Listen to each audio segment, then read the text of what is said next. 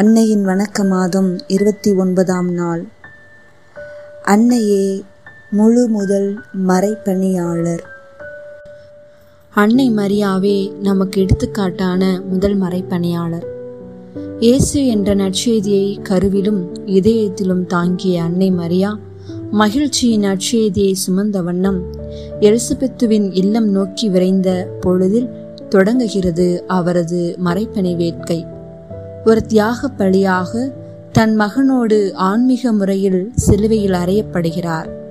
தாய்மையின் நிறை வெளிப்பாடான மரியா திரு அவையின் தாய் என்ற முறையில் திரு அவையின் வளர்ச்சி மற்றும் அதன் வழிகாட்டுதலில் பங்கு பெறுகிறார். முதல் சீடர்களோடு தூய ஆவியாரின் ஆற்றல் பொழிவில் நனைந்து அதே சீடர்களுக்கும் அவர் வழி தொடர்ந்த மறைப்பணியாளர்களுக்கும் உந்துதலாக உயர்ந்தோங்குகிறார். இயேசுவின் இரையாட்சி முழக்கத்திற்கு அவர்கள் வாய்க்கால்களாக உருவெடுத்ததைக் கண்டு மகிழ்ந்த முதல் சீடரும் அன்னை மரியாவே. நமது வாழ்வில் அன்னை மரியாவின் பங்கு எல்லை கடந்து இருக்கிறது என்பது உண்மை. காரணம் மரியா நமது வாழ்வில் அனைத்து நிலையிலும் பங்கு கொண்டு நம்மை தேற்றுகின்றார்.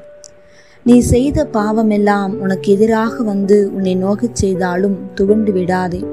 அன்னையை நினைத்துக்கொள்.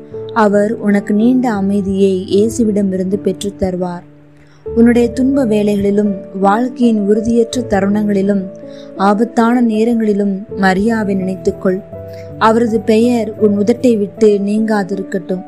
அவரது பெயர் உன்னுடைய இதயத்திலிருந்து அகலாதிருக்கட்டும். நீ மரியாவின் பரிந்துரையால் இறைவனிடம் வேண்டிய அனைத்தையும் பெற்றுக்கொள்வாய்.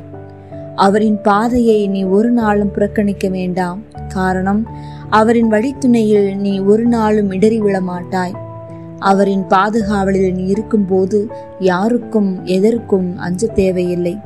அவர் உனக்கு முன் நடக்கும்போது நீ கலக்கமடைய தேவையில்லை.